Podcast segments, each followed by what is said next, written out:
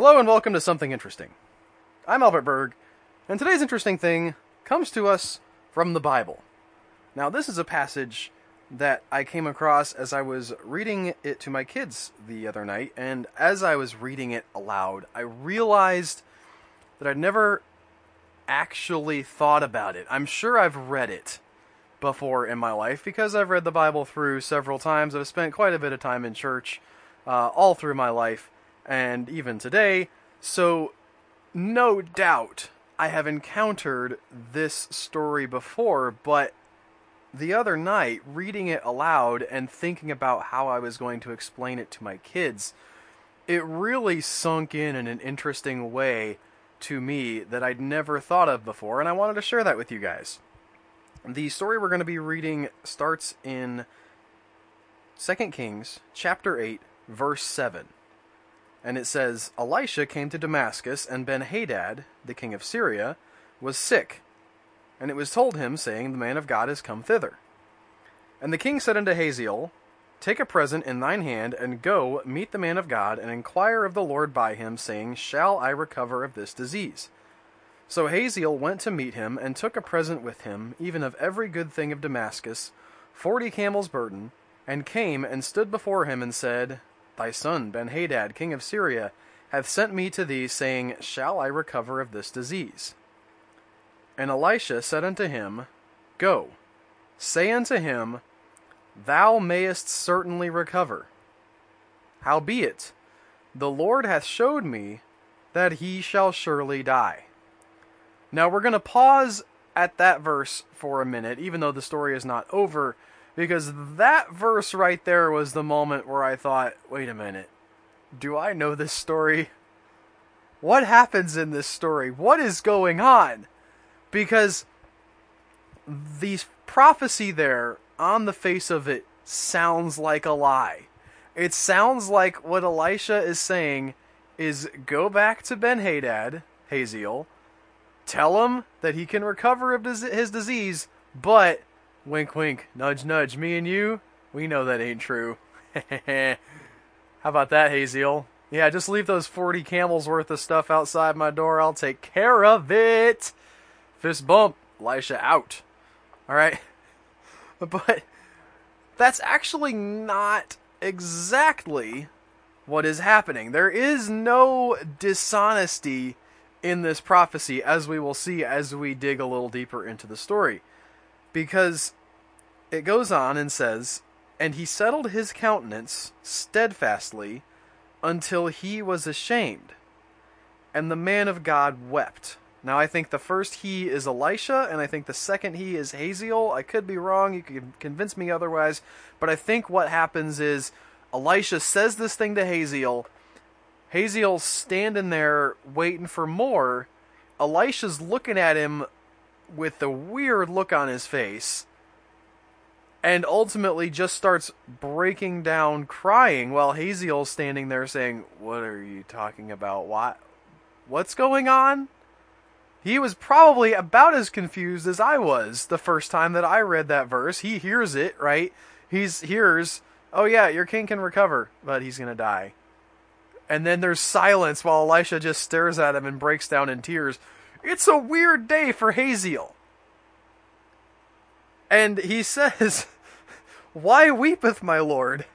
Which is a reasonable question if you think about it. And he answered, Because I know the evil that thou wilt do unto the children of Israel. Their strongholds wilt thou set on fire, and their young men wilt thou slay with the sword, and wilt dash their children. That means, like, smash them like, grab them and smash them into pieces, and rip up their women with child. Now, you can imagine the kind of response you would get if you told somebody, uh, you're going to be a monster who kills men and women and children and pregnant women. So, Haziel has that exact reaction. he says, um, but what? Is thy servant a dog that he should do this great thing? And Elisha answered, The Lord hath showed me that thou shalt be king over Israel or over Syria. So he departed from Elisha and came to his master, who said to him, What said Elisha to thee? And Haziel's mom probably said the same thing my mom said to me, which is that you do not have to tell everything that you know. And Haziel says, He told me that thou shouldest surely recovered. Which is technically true, right? Elisha did say, here's the prophecy, he can recover. But here comes the twist. The weird, weird part of this story. The part that, again, I've read this story before. I know I have, but it never sunk into me what exactly was going on here. It came to pass on the morrow that he took a thick cloth and dipped it in water and spread it on his face so that he died, and Hazael reigned in his stead. Now, this is the prophecy. Remember, think back to what Elisha says to him. He says, Your king, Ben Hadad, who is actually Ben Hadad II, if you study it out, he could recover of his disease. He would he may uh, is the the verb that's used in the translation that I read from the King James version. He may recover. He is able to recover, but he will die. And the story progresses in such a way that it turns out that that was probably the case. Ben Hadad, we don't have any evidence to the contract to the contrary that he would not have been able to recover, but we don't get to find out for ourselves, we have to take Elisha's word for it because Haziel, after having heard the prophecy, A, that Ben Hadad was going to die, but not of his disease, and B, that he was going to be king, decides to take the circumstances of that prophecy into his own hands. He becomes part of a self fulfilling prophecy. One of, well, I wouldn't want to count, but other prophecies in the Bible, you don't get the sense often that this is what is happening. A lot of times you're talking about major time scales as far as especially uh, the parts of prophecy that people tend to study later on in the scripture where we're talking about kingdoms rising and falling and uh, the end of the world kind of stuff. These are all the types of prophecies that you could argue have an influence on how the world goes and maybe create their own outcome.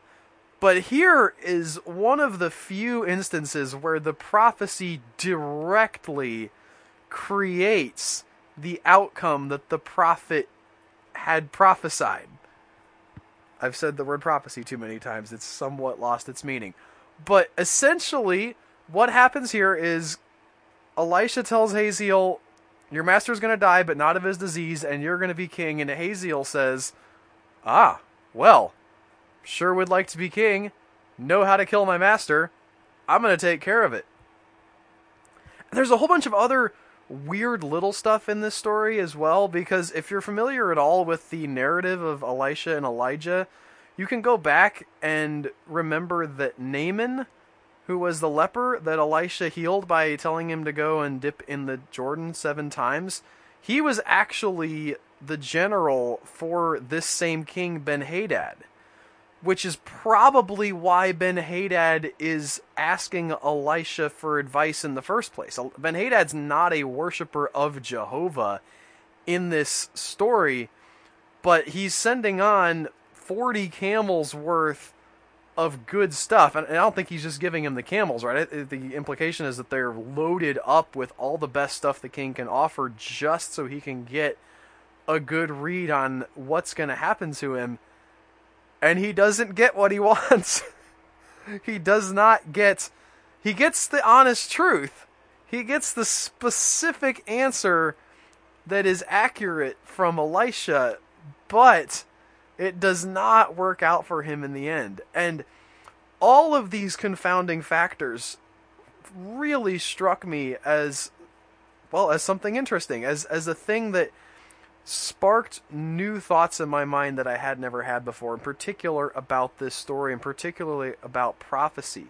And there's other prophecies around this story that have this same kind of format. If you follow along in the narrative as it goes forward, there's another king who comes up and reigns over the Israelites, and his name is Jehu. And Jehu does essentially the same thing that Hazael does. He kills off the previous king's offspring. He kills off a bunch of people who worship Baal, and neither one of these things is necessarily commented on as bad.